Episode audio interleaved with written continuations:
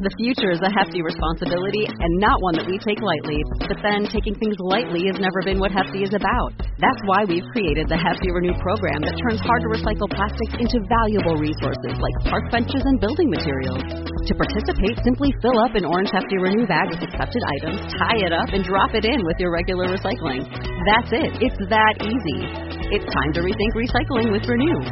Particular valued resources may vary by geography. More info available at heftyrenew.com. You're listening to DNA ID, brought to you by Abject Entertainment. Be sure to check out some of the other great true crime podcasts from this network, including The Murder in My Family, Missing Persons, Scene of the Crime, Zodiac Speaking, Beyond Bizarre True Crime, Citizen Detective, and Campus Killings.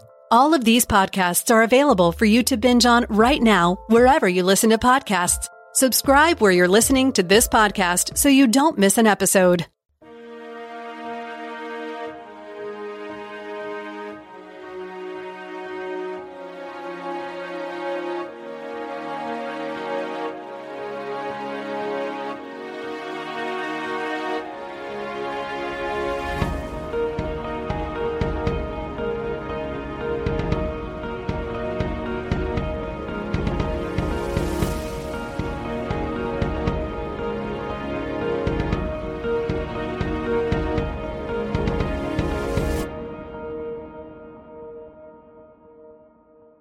On Wednesday, June 20th, 1984, around 3:30 p.m., two fishermen were angling on the Spokane River's south bank near the TJ Meenach Bridge when they saw something floating about 20 feet from the shoreline. It appeared to be a human body. After receiving a call from the fishermen, the fire department arrived and a boat crew fished the body out.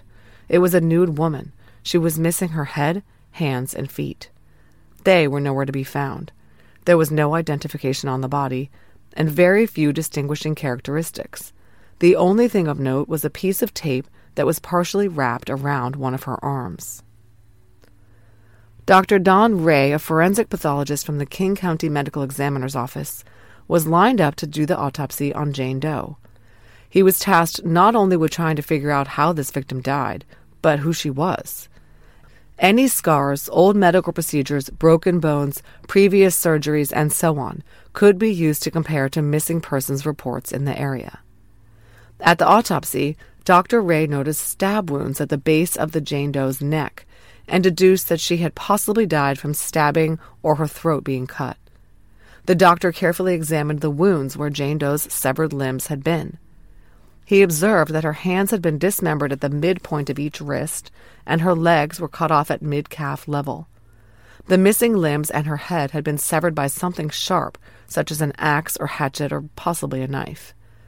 Whatever it was, had torn the surrounding tissue and left the bones at the dismemberment points splintered and broken at angles. Someone did not want Jane Doe to be identified. So, of course, the pathologist gathered all the clues he could in an attempt to identify her. The victim was thought to be between 20 and 35 years old. She was blonde based on her body hair and probably about 5 foot 7 inches tall. She had borne a child sometime in the past two years. She had a scar on each of her knees. She had a three and a half inch diagonal scar on her left bicep and two moles on her neck. The Jane Doe bore signs of having been sexually assaulted. Bruising in her vaginal area and a tear in her rectum were evidence of genital trauma. Genital swabs were taken and placed into evidence. From what I've been told, these swabs have failed to yield any usable evidence thus far, but they remain in evidence in hopes that future technology will permit the extraction of forensic evidence. As for an estimation as to when exactly Jane Doe had died, the medical examiner really could not make one with any specificity. Because the water temperature in the river was only 45 degrees, decomposition would have been significantly slowed. The unidentified woman could have been in the water for days or weeks. About a month after the Jane Doe was fished out of the river, on July 18, 1984, a dog trotted home to its owner with a human hand in its mouth. This was in the Rimrock area, near the bridge where the Jane Doe was found. It was sort of assumed that the hand belonged to Jane Doe, a woman was found in the river there without hands, and a hand was found. It's a logical leap. Detective Lieutenant Gene McGugan told the Spokane Chronicle that the dog had chewed the hand, so it was not possible to tell whether the hand matched up to the wounds on the Jane Doe. The FBI was able to obtain fingerprints from the hand, and Washington authorities compared the prints to 10,000 prints on file in Spokane County to no avail. Then, somewhat disappointingly, the FBI lost the hand. The Doe Network reported that mitochondrial DNA tests later performed on the hand before it was misplaced proved that it did not belong to Jane Doe, but Sergeant Zach Storment of the Spokane Police Department's Major Crimes Unit, who led the investigation into the identity of Jane Doe, could not verify this information for me. It's unknown. Fourteen years passed after the hand was found. Then, on the evening of April 19, 1998, a woman was walking her dog near a vacant lot slash dumping ground at 7th and Sherman in Spokane's lower South Hill neighborhood. The dog found what appeared to be a human skull partially buried and obscured under a pile of trash in the northwest corner of the lot. Two vertebrae were still attached, and evidence of sharp force trauma to the head was evident on the skull. The skull was found about four miles from where the body had been found in the Spokane River. Whether it was the missing head of Jane Doe was anyone's guess, although the vertebrae perfectly lined up with the angle and location of the decapitation wound on the body, and the tool marks were similar as well. Spokane County Medical Examiner George Lindholm said, quote, It's like two pieces of a puzzle that come together perfectly, end quote. There were also no other missing heads that investigators were aware of. So detectives at the time came to believe that the skull and Jane Doe were one and the same person. The lot where the skull was found had housed a church that was razed in 1989, years after the body belonging to the skull was found. The skull was sitting in an area of the lot that had been covered by brush until it was cleared out in the fall of 1997. After the skull turned up, the lot was excavated in a vain attempt to locate the other hand and feet, but nothing was found. Sergeant Storment told me that the vacant lot had been used, with permission by the owner, as a depository for fill that was brought in from other areas to be used in construction projects in downtown Spokane. Much effort was made to pinpoint the location where the loads of dirt hauled in by dump trucks had originated, but years had passed and it was futile. Sergeant Storment believes that the skull was not discarded or buried in the vacant lot, but was brought in from somewhere else where it had probably been buried. Once she had her skull back, the Jane Doe was given the honorary name Millie by the daughter of one of the detectives working the case, Detective Don Giese. The name stuck and she became known as Millie Doe. In 2000, images of Millie's face were released, using her skull as the basis for a forensic sketch by A.C. Parks. Police had decided that the woman was almost certainly not from Spokane since no one had reported her missing there and no one called in when she was found.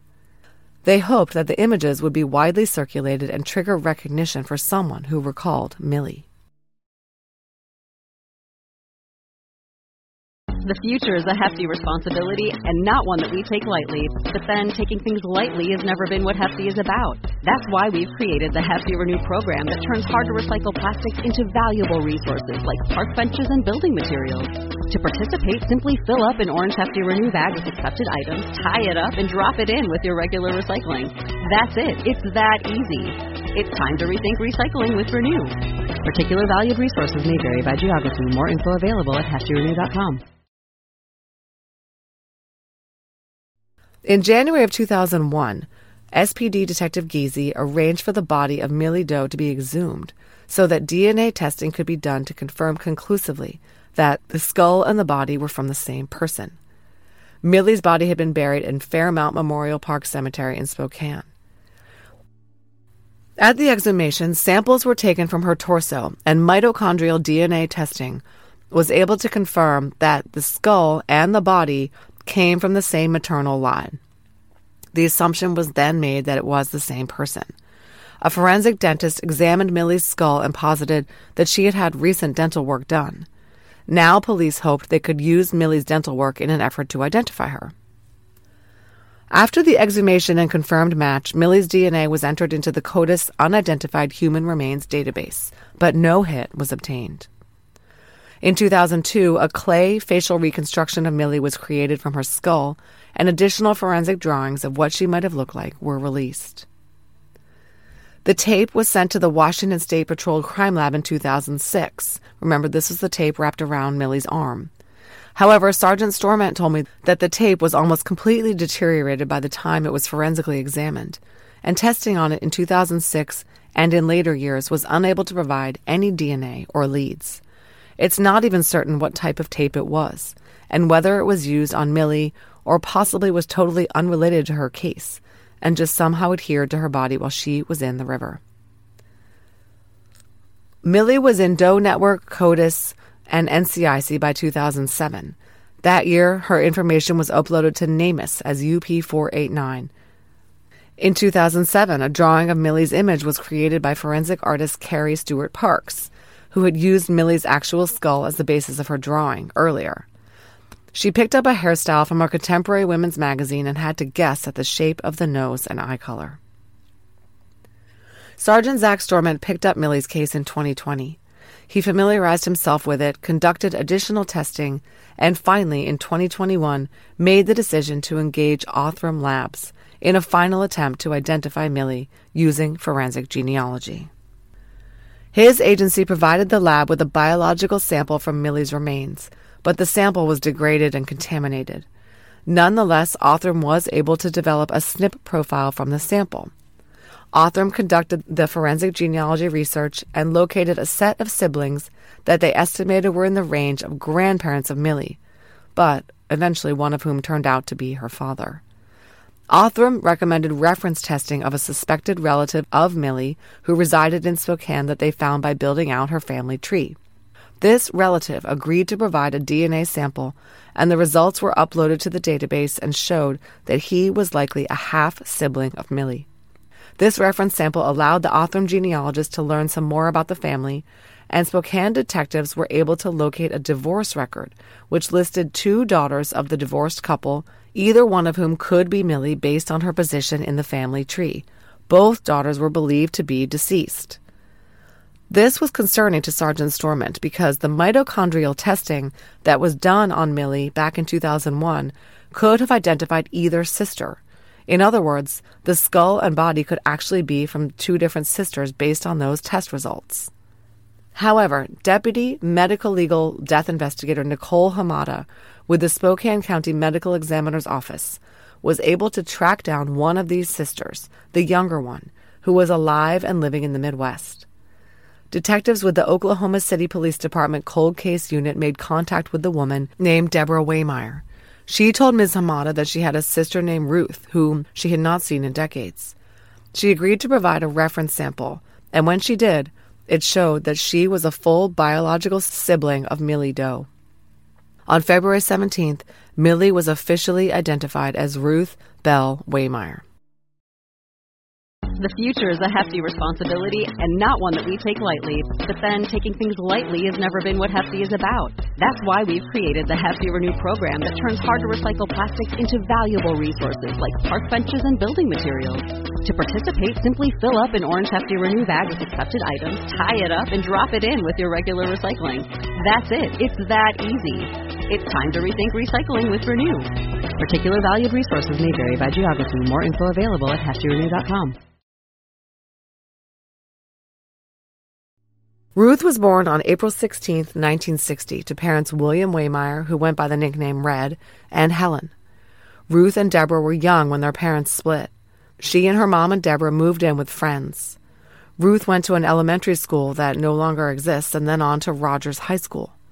But soon she moved on and lost contact with younger sister Deborah. She was never considered missing, she was just someone who bounced around from place to place.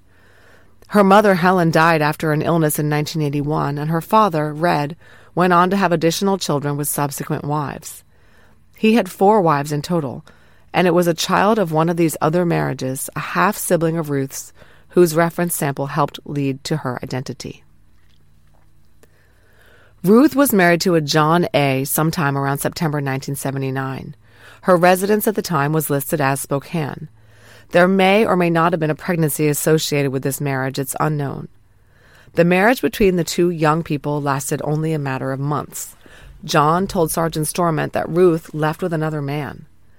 His sister also spoke with the investigators about her former sister in law and backed up the story that Ruth abandoned the marriage and ran off with someone else. John A. has fully cooperated with the investigation. He is not considered a suspect in Ruth's death. Ruth's family recalls her spending time with another man, someone neither Helen nor Deborah liked.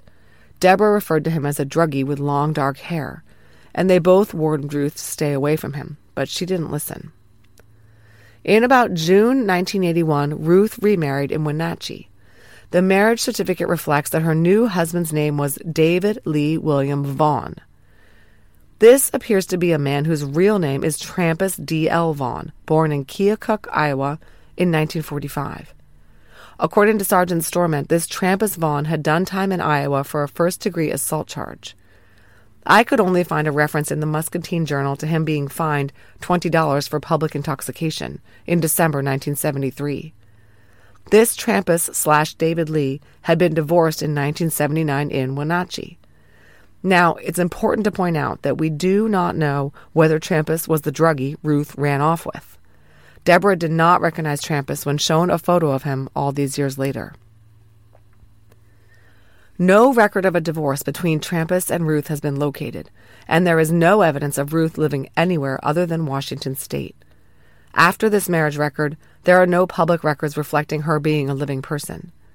She is believed to have died sometime in June 1984 when she was 24 years old. At Ruth's autopsy, the ME determined that she had likely borne a child within one or two years of her death. Investigators have not been able to locate a child or children of Ruth's although they are still working on it. Trampas D. L. Vaughn died in Sutter County, California in 2017. Police have not ruled him out as a suspect, and no other suspects have been identified. However, it's worth noting something that Detective Don Giese told the Spokesman Review in 2007, quote, Whoever killed Millie went to such extremes to make sure we couldn't identify her that, if we ever figure out who she is, we're fairly certain we can figure out who killed her. The killer was likely closely affiliated to her, and whoever knows her knows the killer too. End quote. I'm realizing now that this is the second Doe case in a row that I've covered in which a female murder victim was dismembered and discarded in a river. That was not deliberate, and I understand from the investigators that dismemberment cases are rare. But it seems safe to say that the likely purpose of dismemberment, such as in the Evelyn Colón and Ruth Waymire cases, is to obscure their identity something that only someone who was involved in their lives would be concerned with. Police are still working to solve Ruth's case. Here is a statement from the investigators. Spokane police and investigators with the medical examiner's office are hopeful that those who knew Ruth, her husbands, and or perhaps a child or children born to Ruth will contact police and help bring closure to the tragic death of a young woman dubbed Millie until now. Rest in peace, Ruth Belle. Sergeant Storment asks that if anyone from the Wenatchee or Spokane areas has any information whatsoever, they please contact him at 509 242 TIPS. That's 509 242 8477. Police are also hoping to raise funds to arrange for Ruth's skull to be buried with her body and to provide a proper headstone marking her grave. Thank you so much to Sergeant Jack Storment of the Spokane Police Department for talking with me about this case. Thanks for listening to this episode of DNA ID. If you'd like to listen to the show ad free and help support the show in the process, please head over to patreon.com slash DNAID. And if you're interested in some fun DNA ID merch, visit the store at customizedgirl.com slash S slash DNA ID podcast. To contact the show, please email us at dnaidpodcast at gmail.com. Follow us on social media at DNAID Podcast on Instagram, at DNAID Podcast on Twitter, or on Facebook at facebook.com slash DNAID Podcast. Finally, if you want to visit our website, go to DNAIDpodcast.com. You'll be able to get all the episodes of the show, leave comments on episodes that I can respond to, and you can even leave voicemails. You'll get all the latest news about the show and important updates. Find links to our social media, merch, and a lot more. It's really your one stop shop for everything DNA ID. DNA ID is written, researched, and hosted by me, Jessica Betancourt. It's produced by me and Mike Morford of Abjack Entertainment. Music by Connor Betancourt. Check out our other collaborative podcasts, Scene of the Crime, Missing Persons, and Beyond Bizarre True Crime.